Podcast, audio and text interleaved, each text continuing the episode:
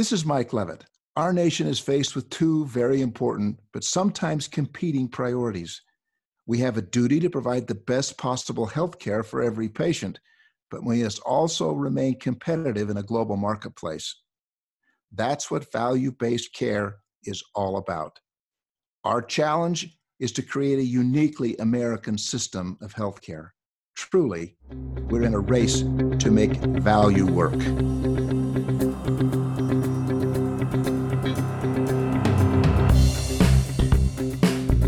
Welcome to The Race to Value, a weekly podcast hosted by Dr. Eric Weaver and Daniel Chipping of the Institute for Advancing Health Value. The Institute is a nonprofit organization focused on accelerating the industry to succeed in health value. Join Eric and Daniel as they engage the executives, clinicians, and entrepreneurs who are leading this race to value.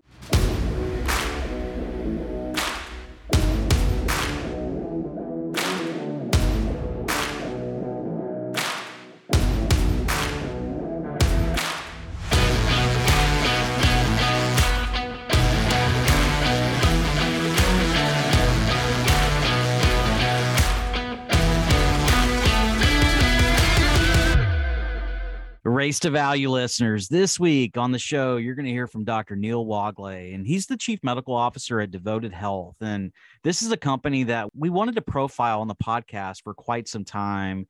Uh, Devoted Health is a, a company that designs Medicare Advantage plans for seniors but there's so much more than just an MA plan. You know, they've really built this different model of care and it starts with knowing their members on a personal level and earning their trust. I mean, that's the epitome of relationship based care. And they're providing virtual and in home care. They have full service guides with the world class proprietary technology that powers everything that they do. You know, Dan, I really think this is a company that's a leading innovator in value based care. You know, Eric, I couldn't agree more. Listeners, you're going to enjoy hearing from Dr. Neil Wagle he knows a thing or two about transforming healthcare. He's an internal medicine physician by training and spent six years at Partners Healthcare, which is now Mass General Brigham, leading the system's efforts to improve the quality of care for their patients. And in 2017, he joined Devoted Health, which was a $12.7 billion health insurance startup. And as its chief medical officer, he's spearheading the development of a model of care aimed at improving the health of older Americans by getting them the right care at the right time while saving costs for the US healthcare system. I'm really excited for you to have this opportunity to hear from Dr. Wagle. Well, I share in that excitement. And every week, we are committed to providing you with the top leaders and innovators in the value economy. And if you like what you hear, please continue to tune in week after week. Feel free to subscribe to our newsletter at racetovalue.org. And if you're so inclined, we'd love to get a review or in a rating on Apple Podcasts. So without further delay, let's now hear from Dr. Neil Wagle as he joins us this week in the Race to Value. Neil, welcome to the Race to Value. We're so excited to have you on this week's podcast. As we start our conversation today, can you share with our listeners how your journey with devoted health has evolved over the last few years and what interests you most about some of these big challenges in healthcare? Yeah, thank you so much for having me. I really appreciate it. I started off doing far more bench research than I probably should have. Uh, eight years or so. It took me a lot longer to realize that I wasn't cut out for the bench than it, than it probably should have. In that time, I was involved in a couple startup companies. I loved playing this role of a translator or synthesizer between the medical scientific world and, and the business world. And that led me to business school, where I first really fully appreciated the plight of American healthcare. But it wasn't until I was a resident at the Brigham, shadowing a mentor of mine named Tom Lee, who really showed me uh, what was possible in, in, in value based care. And I was fortunate enough to be in the room um, at the Prudential Building here in, in Boston when Gary Gottlieb, who was then the CEO of Mass General Brigham, the largest healthcare system in Massachusetts, signed Mass General Brigham's first value based contract. So it was this moment when the Affordable Care Act was paving the way for other value based contracts.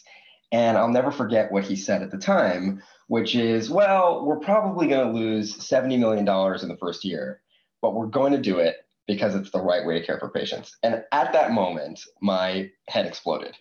And I said, Tom, what can I do to help? Uh, and it's what landed me in my first job in population health and quality at uh, Brigham. And at the same time, I was a practicing PCP at the Brigham. And I was watching these incredible, intelligent, caring providers do their best to care for their panels, but not always living up to their own expectations. And we were in the midst of a, an EHR change at the time, and I saw so I saw a lot of providers retiring, going concierge. Saw this alarming um, rate of burnout in a system that I dearly love with people who I dearly loved. And it made me a little bit nervous about the future of healthcare. So then in 2017, I was uh, expecting my career to continue where it was. Devoted was just getting started, and I had coffee with Ed Park, who's the, the founder, uh, along with Todd Park, of, of Devoted. And I'd have coffee with him at a Starbucks across from my house. And we spent 90 minutes talking about what a new kind of all in one healthcare company would be like a company that did you know whatever was necessary from payer to provider uh, to care for the elderly and i still have the notes and the diagrams that we, we made during that time. We ended up talking through a bunch of the practical details about how ridiculously challenging that would be to build a system like this that could radically transform healthcare. But as I left that meeting, I, I, left with stars in my eyes. And I talked to a guy named Bob Kocher, um, and to Todd Park, who are two of the most amazing people that I know, and ended up putting my safe career to the side and jumping into uncharted waters uh, with both feet. And it was definitely the best decision that I've ever made professionally. Well, Neil, I'd like to now engage you on a topic that I know is very close to your heart and provides you with a passion to lead a transformation of healthcare in our country, and that's provider burnout. I mean, it's one of the major crises in healthcare, along with rising costs and inadequate care for aging Americans. And we have to have strategies to ameliorate the suffering of our provider workforce so we can actually solve for the other two challenges. And researchers have shown that there's a clear and undeniable correlation between provider health and well being and the improvement of population health outcomes for the patients they serve. I mean, we now have this quadruple aim that includes now physician satisfaction. It's one of the most important aspects of value based care. And we're just now beginning to recognize how important that is in the value equation. The predominant world of fee for service reimbursement has created an epidemic of suffering that's affecting over half of the physicians in practice. And a recent Harvard report even called provider burnout a public health crisis that urgently demands action. And you and I talked a few weeks ago about how some physicians are even going as far as to saying that the profession is dealing with moral injury because the word burnout's insulting and insufficient in describing the pain that they feel when the system prevents doctors from doing what's right by patients. So, how is devoted health able to alter the behaviors of clinicians who have been traditionally paid under fee for service? You know, they're on that hamster wheel and actually guide them to a transformation in care so that they, they can ultimately rejuvenate their practice of medicine and, and also improve the, uh, the morale of their workforce. And also, what is your perspective on how value based care can create a healthcare renaissance that unleashes healing potential and returns medicine to its altruistic underpinnings? It's a fantastic question. And it's really the ball game, right? It's it that is the underpinnings of everything else that we do as I was mentioning, our country's clinical workforce has been stretched way beyond their capacity. And the pandemic has only exacerbated that burnout. And I, by the way, I love your point that it's more than burnout. It is a moral injury to providers because they mostly got into this profession because they loved caring for people, right? It was a calling. We always talk about that. That's what that's why providers are in this business. There are other things that these really intelligent people could have done. Um, but they did this because they care, right? They cared about caring for others. And yet, their ability to connect with others has been decimated by overbooked 15 minute visits. It, it is the rule now that providers look at their computer and document instead of looking at their patient in the eye while they're discussing their most intimate details. And then we ask them, uh, there's this phenomenon called pajama time, which, which you or your listeners may be familiar with, where providers have to spend their time at night completing their documentation instead of relaxing with their family. And so you, you have this uh, series of moral injuries that are taking more and more of the meaning out of why people got into this profession. And you therefore see increases in retirements and reductions in hours. And this great resignation in the country was actually way worse in healthcare. It's that fee for service model that really drives this hamster wheel you were talking about, right? The fee for service model requires that we do more with less. But there's actually a different way. You can actually take these three crises the provider burnout crisis, the aging population, and the healthcare cost, cost crisis and send it in the other direction. And how you do that, you should always start with care. You should always ask yourself, like, what would we really need to do to care for an aging population in the way that they need to be cared for? And if you start with that question, the answer is obvious. You would need to spend time listening to their priorities, educating, coaching, having rapid cycles with them where you, where you you know have contact with them frequently way more time than is possible in clinical models today in a fee for service model. The great news about that is that's exactly what most clinicians want. They want to spend more time right? It's not like you're dragging them uh, in the other direction from what they want. This is what they want to do. Even better news if you do this if you actually enable providers to connect with patients in the way they want to patients get better. So you end up healing that aging population, taking better care of them, and they cost less because they have fewer hospitalizations because they're healthier. So it turns out that better healthcare is usually less expensive than worse healthcare. But one of the keys to this is that you have to be able to monetize those fewer hospitalizations. If you can't, you can't make this model work financially. And that's where value based contracting comes in. So, so then it all works, right? You give providers more time and space. You enable them with sometimes expensive technology. They're able to do what they love, care for patients. The patients stay healthier and you save in costs from preventing admissions that cost 10 to 20,000 per admission. And that pays for all of that extra time. And those successes with the patient. So once the pa- providers start seeing these successes with the patient, that's the emotional fuel that they need to keep going in the profession for years to come. That is what drives people when they say, "Ah, I did something good today. I, I helped somebody." That's what wants that makes them wake up in the morning and say, "I want to do this again today." Dr. Wagle, I'd love to talk to you now about the state of our healthcare industry coming out of the COVID 19 pandemic. I think the American public has a new appreciation for what care could look like. And this new wave of healthcare consumerism is causing a much needed recalibration of care delivery as we know it. This isn't just about virtual care delivered to the home. Even though the proliferation and scale of telehealth enablement has really been revolutionary, it's also about virtually enabled person centered care models that are convenient and focused on upstream interventions.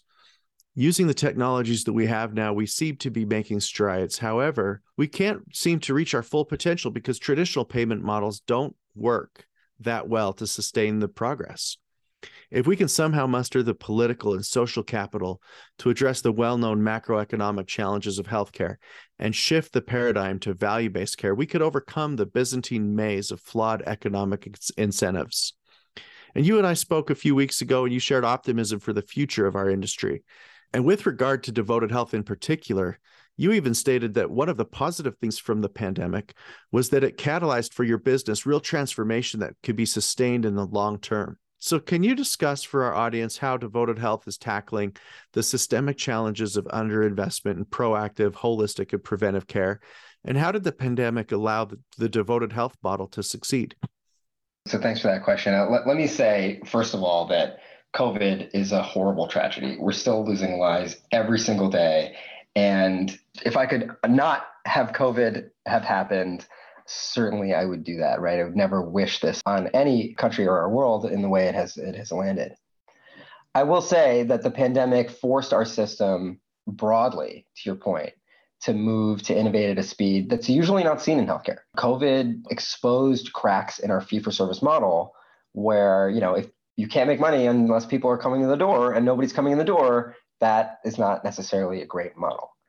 And it parked a lot of innovation on the virtual care front, right? So you saw telehealth actually be a real great boon for care because it can increase frequency of touches and convenience. And I'll talk a little bit more about devoted. But it seems to have lawmakers a little spooked. And that's because uh, fee for service telehealth may be opening, they worry, a new channel to generate charges. I recently, as a patient, you know, I saw these messages come through for me and my, my family, my kids, that now provider, my providers are letting me know that phone calls and even responses to portal messages might incur charges now, right? Which is new. And I get that, right? Like we've we've often we for a long time we had this problem where we wanted our workforce, our healthcare workforce, to do all this stuff, but it wasn't reimbursed in any way. The problem is like in a fee for service model, you kind of get the incentives wrong and you you, you spook people out, right? Because it's maybe it may be raising costs without delivering that much added value. So value-based care is actually the ideal home for virtual care services because you don't have to worry about overutilization, right? You, you utilize as much as you need to get the right outcomes.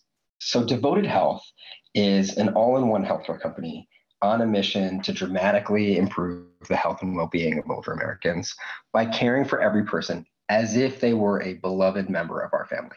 So what does that mean?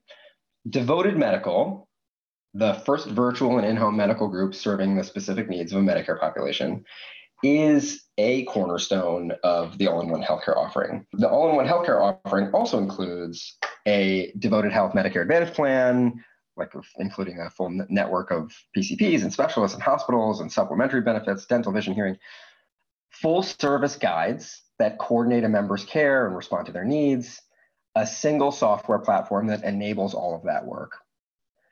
And it's important to note that in our model, you keep your PCP, and that's key, especially for telehealth. So you keep your PCP, but Devoted Medical surrounds you and your PCP, strengthen that relationship, but also make sure that all the care that you need happens. Recognizing the burdens on, you know, primary care doctors on the hamster wheel doing their best to do what they need to do, but sometimes falling short, as systems do. And Devoted Medical surrounds you and makes sure all those things get done. Medicare Advantage is the payment structure that supports that model.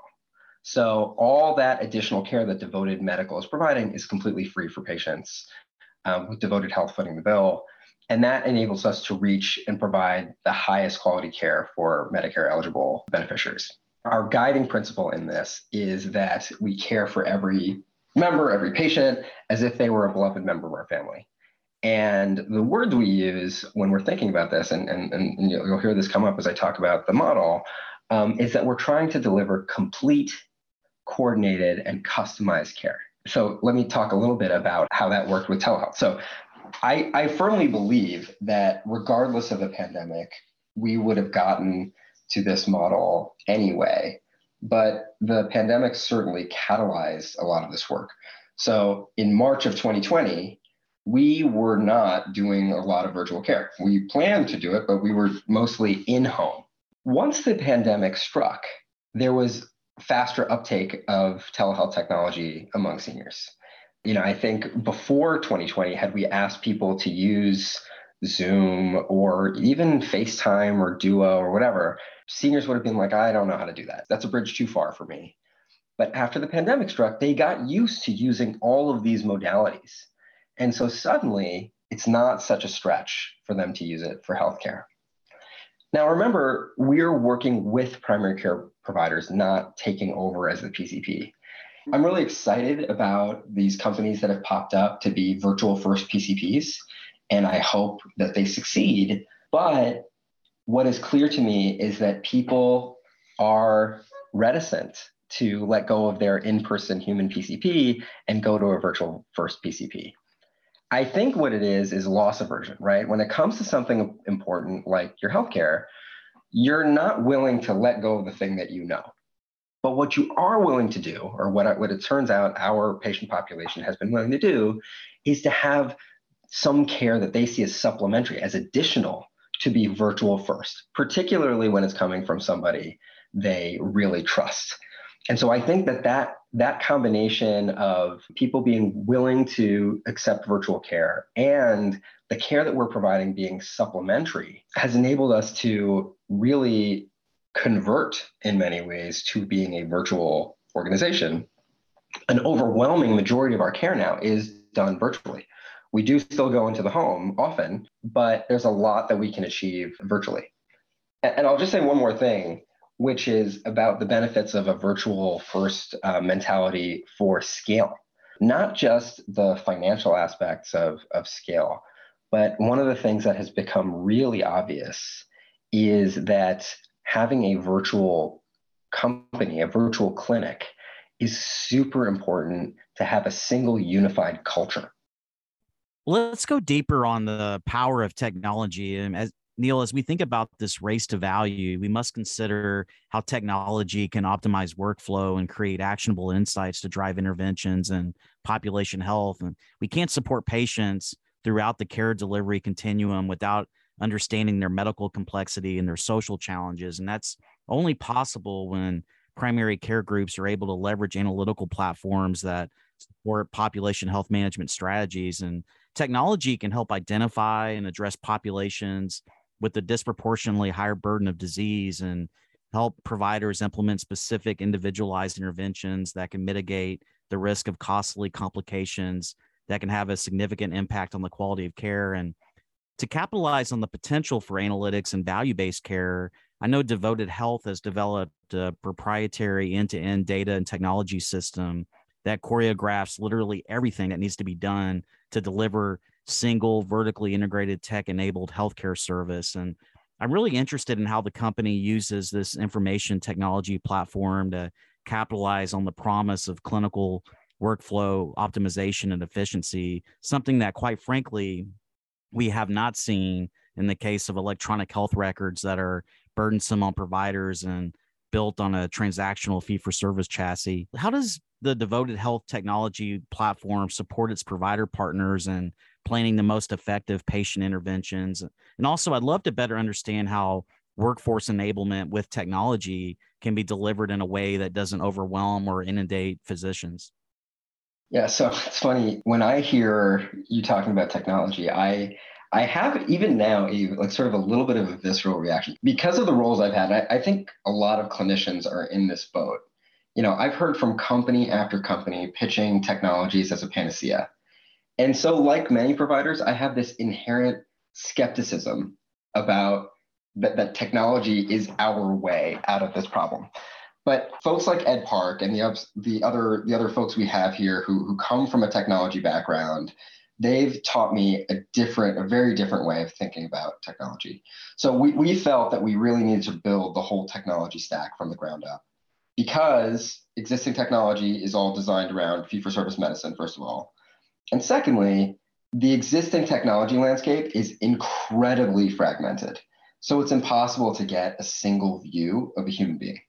And so as we've built our technology, we have achieved two really important things.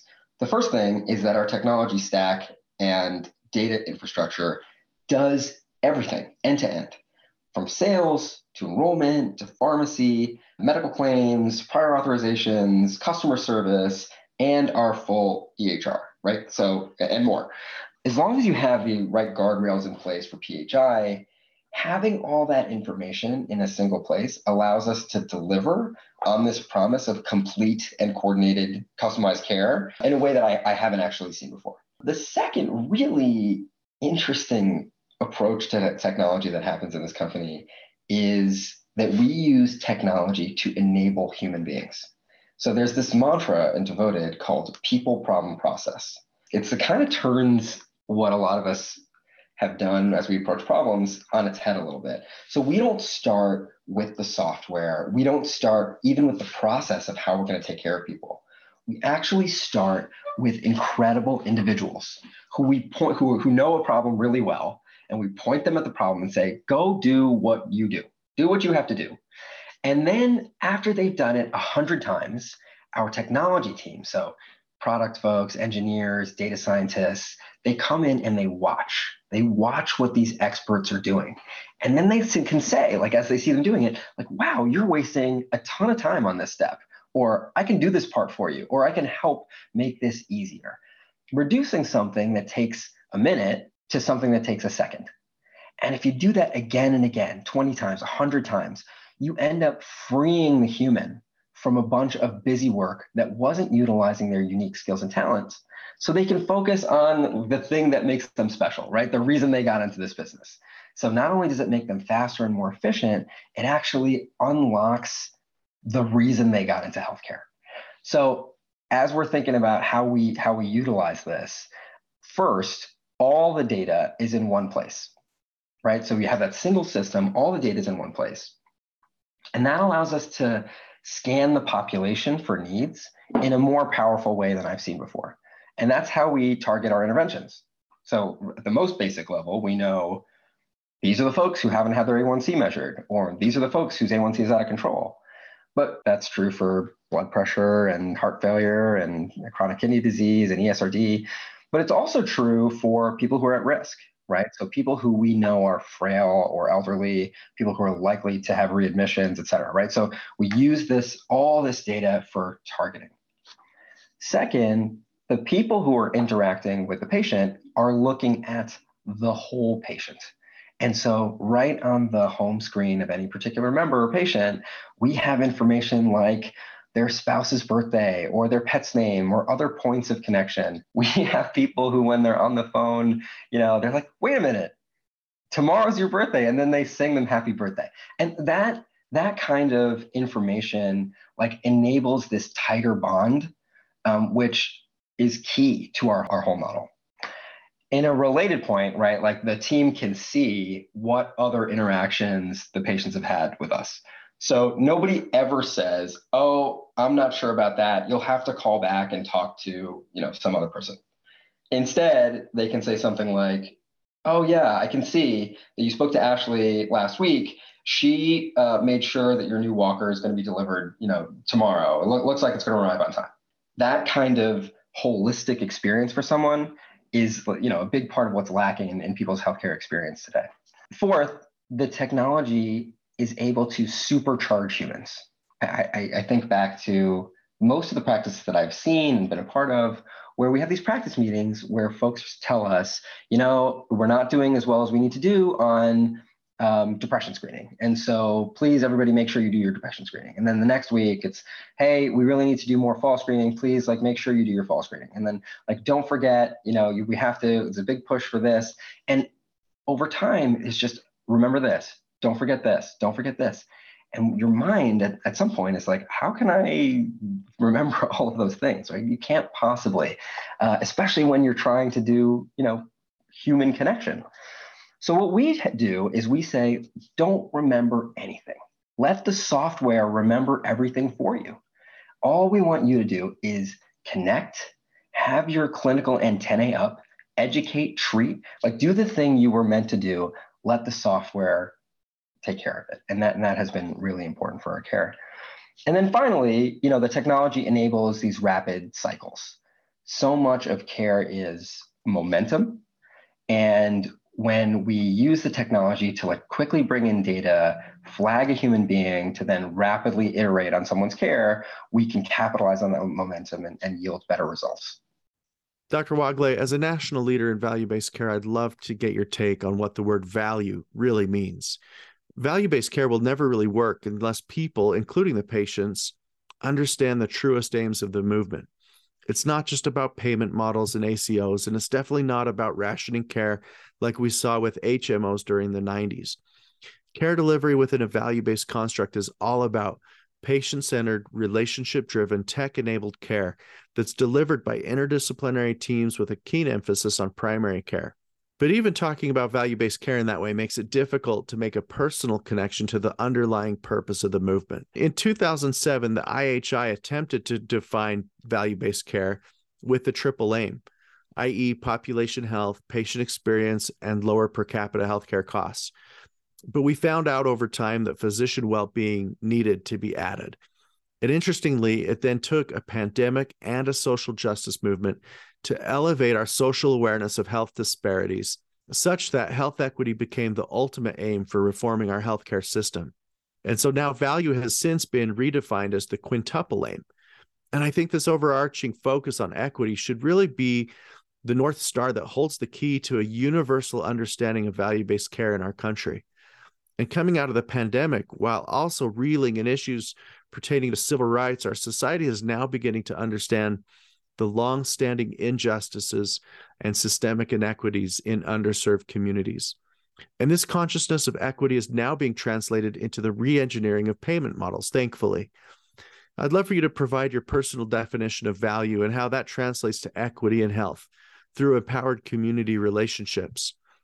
And how is Devoted Health addressing health equity in its innovative model through dashboards, community guides, and social clubs to foster community connection?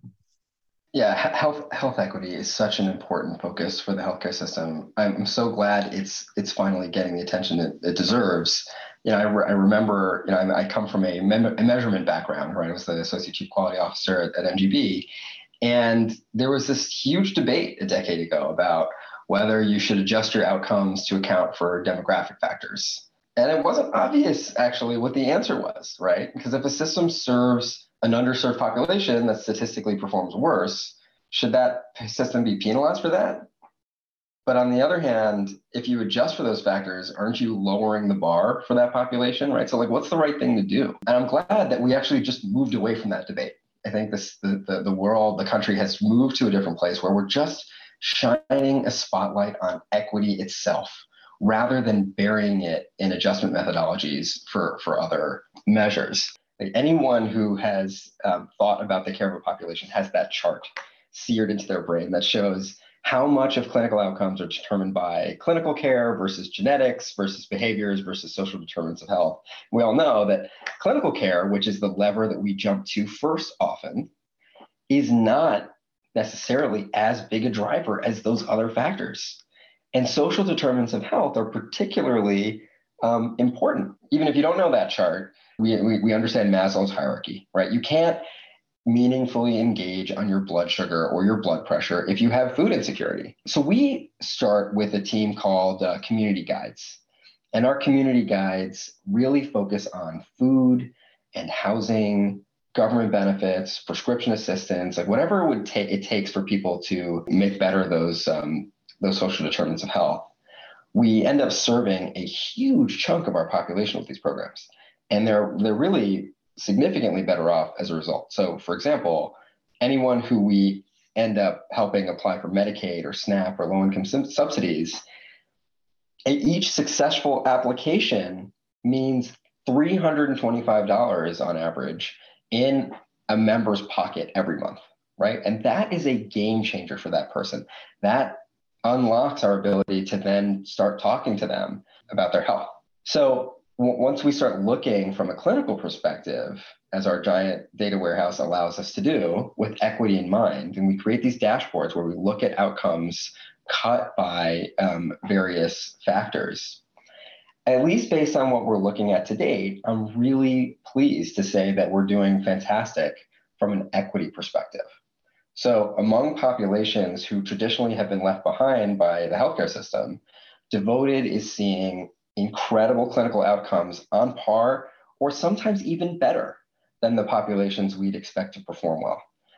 And I think the reason this is, is that our data system is so good at surfacing needs and gaps, and our clinical operations so good at closing those gaps that it acts as this counterbalancing force to inequities. Dr. Wagle, you spoke earlier about how technology can help us with clinical innovation and care delivery. And I'd also like to talk about non clinical care innovations, and that certainly ties into health equity.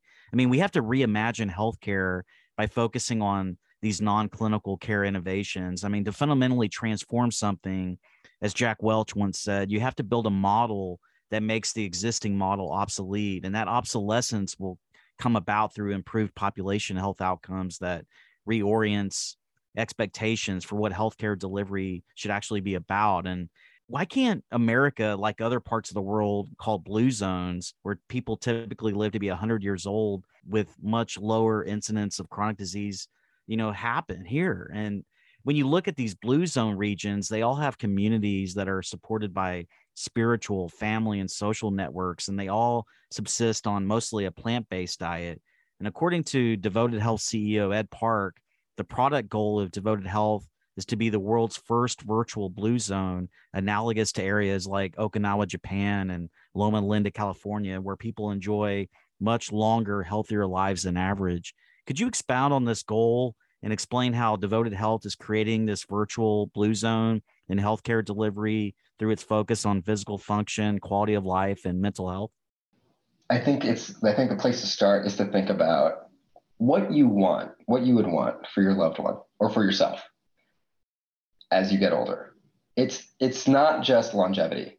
Though longevity is important, right? So and on longevity, the bigger problem in healthcare is no longer that we lack treatment or cures.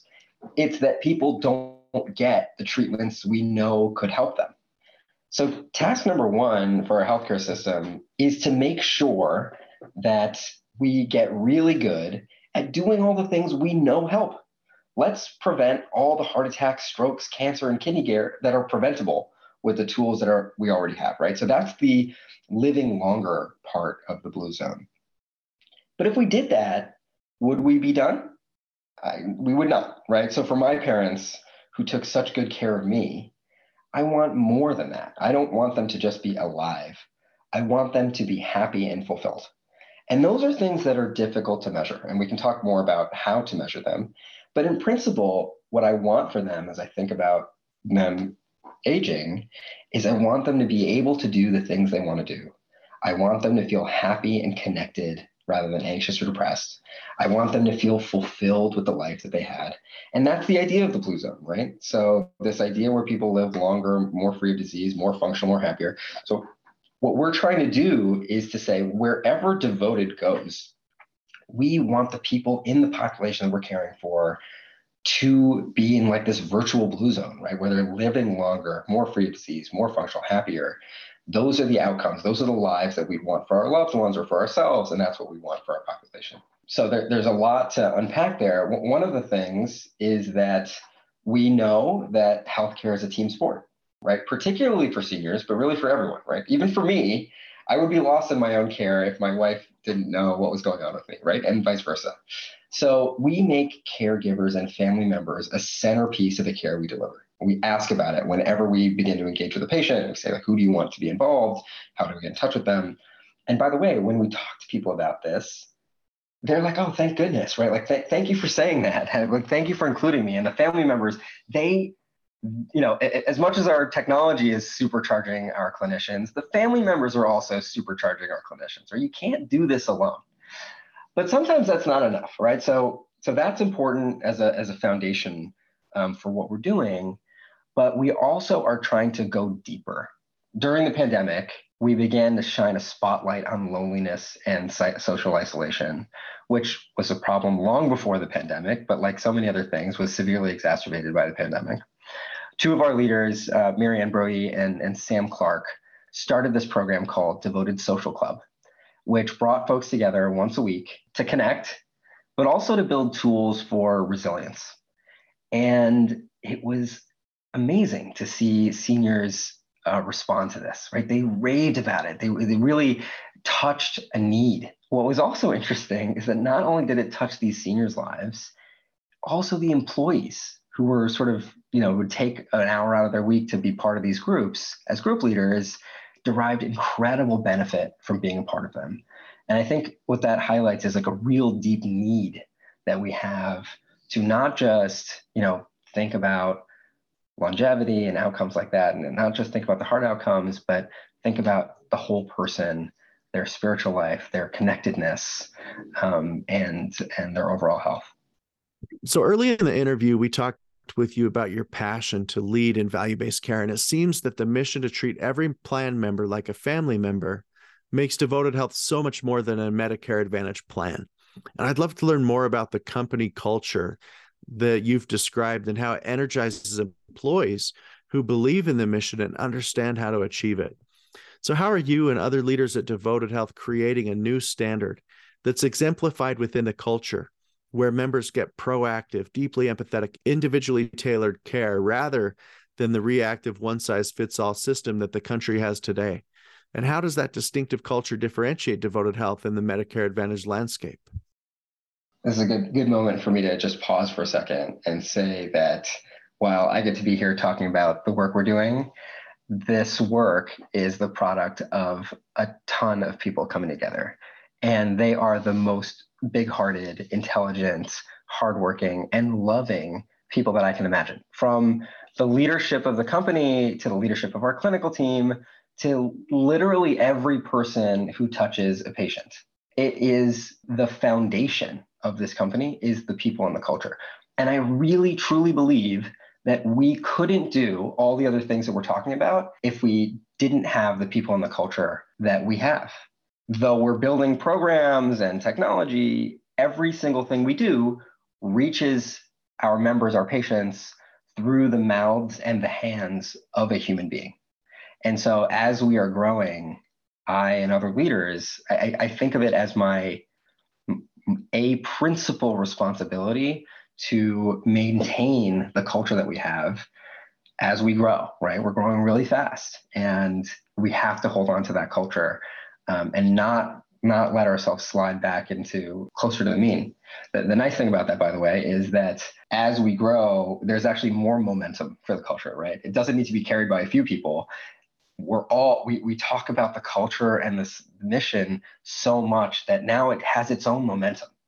Um, and even if uh, some of us were to leave, right, like they, they, they, the, the company would carry on with that momentum. It requires constant vigilance. So how do we get that? I think the key there's there's two really important things. One is starting with the right people, right? You have to start with the right substrate. So so as we as we go out and look for for people to bring onto the team, we look for three things. We look for experience, we look for clinical acumen, and we look for love in your heart. The average tenure of our clinicians is eight years, right? They're not they're people who really understand clinical medicine and we have these evaluations as people are coming on to, to see whether they have clinical acumen, the clinical acumen that we're looking for. Gauging the love in people's heart is a harder thing to do, and it's absolutely critical. And, and you know, you, you kind of know it when you see it, but it is a it is an actual criterion that we use as we evaluate people coming in. I was interviewing a physician who, who is now on staff. Her name is Rabia Chowdhury. And she was telling me about her career and she she for the first I think for the last decade or so, she's been first call for a system of nursing homes six days a week, right, including Saturdays, right? That is hard. That's really hard. So I asked her during the interview, I said, when that phone rings on Saturday, like, how do you feel? And I expected her to say, like, well, you know, it's never fun getting a call on Saturday, but you know, we need to do it to take care of patients, right? Like that would be a typical answer. But she said, I feel great because if they're calling me, that means they need my help. And usually I can help them. And that's the kind of passion that we really look for um, as we're hiring folks. So that, that, so starting with the right substrate is key. The second thing is then, then you have to really care for your people. So you take these great people, they come with this mission orientation. We give them the time and space that they've all, that they've been looking for, that they haven't had, right? And then you got to treat them with kindness and respect because it is hard what they do, even in the best circumstances. Going to make things as good as possible. It's still, they are helping really sick people in the hardest moments of their life in a system that is really difficult to navigate, right? So it's draining, it's hard. And so you need to care for these people so that they have a reservoir of patience, right? They have that peace inside them that allows them when they're faced with the tribulations of healthcare, they don't just, you know, they aren't short with somebody or, you know, take a shortcut or don't do, don't go the extra mile. They have that reservoir from which they can pull to do to go the extra mile for our patients. So that, that that's I think how you start to generate this culture. And and the really good news is it is in some ways a self-perpetuating phenomenon. So in this moment where a lot of folks are having trouble hiring clinicians, we are having less trouble with that. And it's because we have these great clinicians who are like, wow, this is what it this, this is it. You know this is what i've been looking for. And they go and they tell their other like-minded clinicians looking for something similar like hey he, it, it's here. And those people come and find us and then we're all on this this ship together. The last thing that i think is worth mentioning is that just to zoom out a second you know as as i thought about devoted health everybody in my network told me that these are the people who are going to change healthcare and you know, it's, back in 2017. I was like, wait a minute, I've got this good, nice, safe job, and I don't know who these people are. But um, as I did my homework, people said like they're going to execute well and they're going to keep the mission at the center. And that mission, we call it the prime directive, which is nerdy but awesome. Um, the prime directive is close your eyes whenever you're faced with a decision. Close your eyes. Think of someone who you love desperately. Think about what you would want to have happen for that person and open your eyes and do it. And that clarity is so liberating for the people in this company because it's a great last test for everything everyone does and allows us to like keep the compass facing north. Wow, that's that's truly powerful, Neil. I mean, this culture at Devoted Health, I mean, it's really centered around love and relationships and if successful in cultivating these trusting relationships with your members, just like their family members, I mean, it could truly be possible that patients can overcome their mistrust of the healthcare system, which in many populations goes back generations in their family, especially in uh, underserved and minoritized communities. I mean, how does the development of deep trust and true devotion to members provide clinical interventions and non-clinical interventions based on love and emotional support to right the wrongs of a broken healthcare system. I mean, things that we well know in terms of misaligned incentives and structural racism. Uh, and how is this focused on relationship-based care proving out in performance metrics like clinical outcomes, stars measures, and net promoter scores? Here's the recipe. There's a there's a there's a recipe to it that we have we have happened upon you start by doing right by folks, just being really nice to people and helping them solve their problems. It, that for us starts with what the people we call guides, right? The guides in other places might be called customer service, but to us, they're a lot more than that. When when people call us, we don't have a big IVR tree that people go through. It goes straight to human. I think we, we just ask one question, like English or, or a different language. And um, then 90% of the time, we pick up the call in 30 seconds or less. And then the guide will spend as long as it takes. I was on a call, um, just listening to a call. We do we do this thing called uh, Project Guided, um, where where we get to just sort of shadow a guide, right? So senior leaders shadowing the frontline staff on the guide side. And I was I participated, I listened in on a call that was an hour long where the member called in was just irate about an issue she had with the dentist where they told her something wrong. And you know like when you think about it like devoted help did nothing wrong here right? Like she was having a problem with the, her dentist. And yet like never once did this person this guy that i was shadowing pass the buck or say like that's not our fault. Never right? He was like oh my god that sounds awful right? And just like just listen to her rant uh, about the situation again for a long time. And it was like all right we're gonna fix this. And then just like went on and on and on like step by step. And then you know it pulled it ended up pulling out more complaints. But i listened to him like so expertly just take her pain, take her struggles, take her frustration, and then roll with it. And treat her in a way that by the end of the conversation she was laughing. She was she, she like wouldn't get off the phone actually. She was like having such a good time talking to this guide um, and he spent an hour and three minutes right? So i was on the call an hour and three minutes that is the start, right? Like that is what leads us to a net promoter score of 79, which is really unheard of, particularly like this was a person interacting with their health plan, not their medical group. 79 is unheard of for, for a health plan. That trust, that like relationship that we built does something critical for our clinical care because when when normally when somebody gets a call or a text message they ignore it. That's what I do, right? I'm sad to say, right? Like I get a phone call or text message. It's like, hey, we'd like to blah blah blah, and you know it's blah blah blah, right? I don't I don't care. But when we call, when devoted calls, because we're so nice to people and we help them when they need it, they give us the benefit of the doubt. That one thing is essential to what we call the funnel, right? Getting the people who need stuff to getting that thing. If they will give us the benefit of the doubt to just pick up the phone, call us back, text us back, it's the foot in the door that leads us to you know funnel rates or acceptance rates that are way beyond industry standard.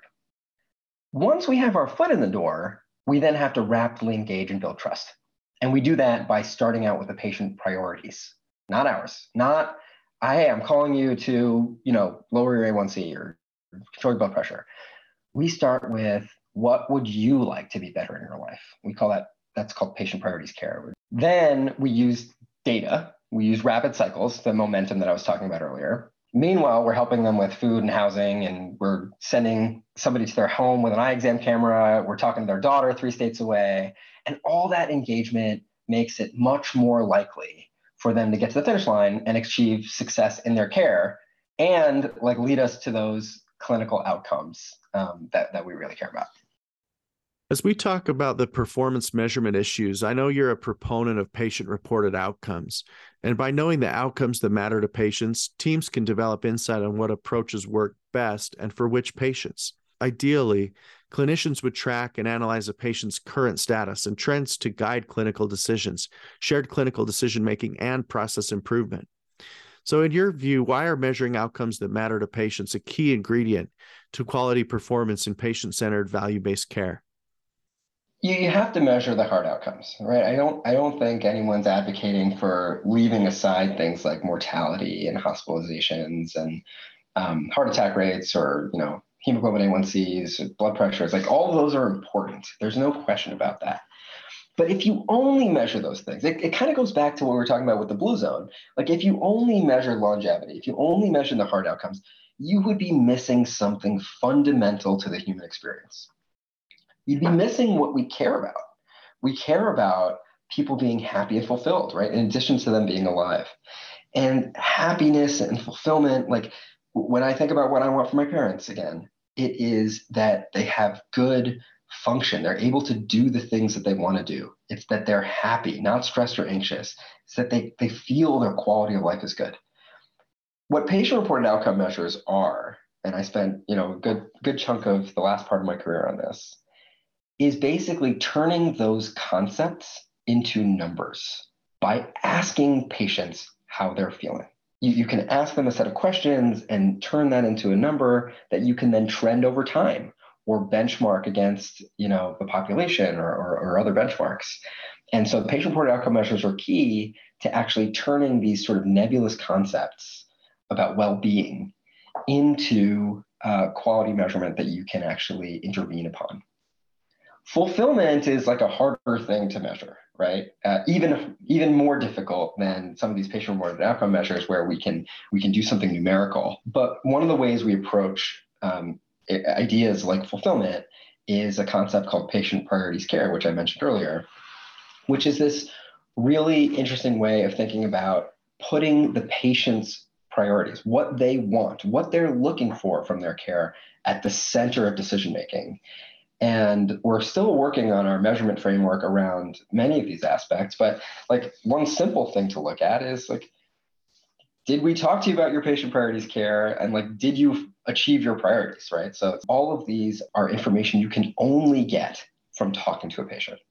As we're talking about population health outcomes i also wanted to ask you about what Devoted is doing to really address the issues of chronic disease. I mean, it's such an insurmountable problem right now in the healthcare system. I mean, we have six and 10 adults that have a chronic disease. It's a leading driver in the $4 trillion and spend. And a lot of people in industry are thinking that these complex, high risk polychronic patients that are super utilizers are simply unimpactable from a population health standpoint could you um, elaborate on some of the population health outcomes from the devoted model, especially in chronically ill populations? You know, things like hemoglobin A1C reduction and other important metrics that's really showing that you're able to address uh, the manifestation of disease in the in the patients that you serve?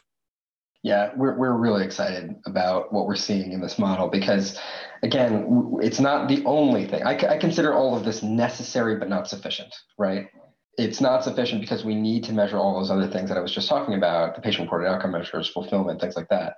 But these are necessary. We can't possibly be delivering good care if we're not doing all of those things that we need, we know save lives.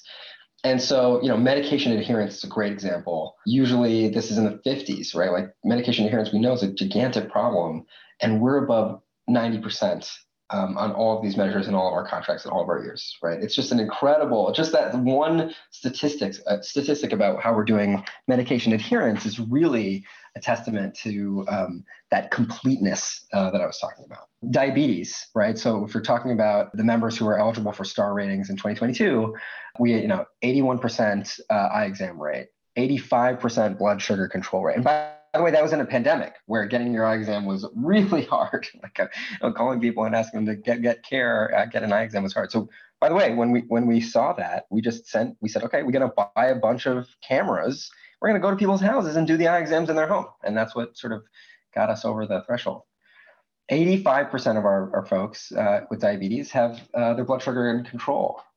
And our diabetes program has seen an average reduction in A1C of 2.3 in now less than 100 days on average, which almost defies what's physically possible. You know, given that hemoglobin uh, is, you know, has a half life, has a life of uh, 90 days. Um, seeing that kind of reduction in less than 100 days is something I haven't seen before in any other clinical program. Certainly not something that I would be able to accomplish as a PCP myself. Similarly, hypertension, right? 77% of our members, their blood pressure in control. And our program is able to have an average reduction in systolic blood pressure of 15.2 in 40 days, right? Again, 40 days, we're reducing people's blood pressure by 15 and getting them in control. Our CHF program, after one month, we're seeing a dramatic reduction in acute events by like 50%. And in fact, people who have been enrolled multiple months, we've only had like a handful of acute events. These are the kind of metrics, I, mean, I have a, lo- a long list of them. These are the kind of metrics that indicate that we're able to actually get things done in a way that, again, even I, I, I consider myself a really caring PCP who does take the time with my patients, I can't achieve results like this. And it's because that there's a system behind it. Just to go into that a little bit more, one of the really important things to talk about is how we get in the door um, past the concept of, of learned helplessness. So I'll just talk about learned helplessness for a second. They did this experiment, which is really sad in retrospect, um, with dogs. And in dogs, they put them uh, they put some of the dogs in a cage where this light would flash, and then if the dog pressed on this particular lever that was in their cage, the floor would not get electrified, right? So the light would come on and the floor would get electrified. They'd get a shock. Dog would get a little shock unless they pressed on this lever. And the dogs who were pressing this lever were empowered, right? They were like, okay, I, I get it. The light comes on, I push on this lever, I avoid the shock. They put another set of dogs, the experimental group, into the same, similar cage, but the lever didn't do anything, right? So the light would come on, try as they might, these dogs were helpless to prevent the outcome. And so nothing they did prevented the shock. Now, in the phase two of this experiment, they put the dogs in these cages where one side of the floor was electrocuted, the other side wasn't. So, super easy for the dog to just hop over this low wall and go onto the non electrified side. So, the light would come on, there was no lever anymore, but the dogs who were empowered would just quickly figure out that they jumped over the wall and they wouldn't get the shock. And the dogs who had learned to be helpless because nothing they did avoided the shock didn't jump over the wall. They just lay down on the side and just got shocked again and again. And that pattern is exactly what we're seeing in complex patients, right? They have learned over the course of decades that try as they might, no matter what they do, they can't they feel, get their chronic diseases under control. And so most of the time, they don't even pick up the phone, right? But because Devoted is, you know, builds a lot of trust with them, they often do. But when we get them on the phone, more often than not, we hear things like, oh, no, thank you so much, but I've tried to get this under control for years. My doctor's been trying, it just doesn't work. So we start with this idea of patient priorities care. What do you want? What are you trying to get out of your healthcare? And they never say, by the way, I want to lower my hemoglobin A1C by 2.3 in 90 days. They say, I want to feel less tired. I want to be able to go volunteer like I was doing before. I want to reconnect with my granddaughter. You know, I want to walk her down the aisle. Those are the kinds of things that they say. Then we say, look, we're, we're here to help you. Let us send you for example, in diabetes, a continuous uh, glucose meter. And we send it to them, they get it, they don't have to prick their, themselves anymore. And we say, give us access to your data. And we show them with these rapid technology enabled cycles hey, look, when you took action, increase your insulin dose, had fewer carbs, went for a walk, it resulted in lower blood sugar and you feeling less tired, right? So we're linking the clinical outcomes back to their priorities. And those cycles are, are, are, are what capture the momentum and allow them to achieve those incredible results that I just mentioned to you.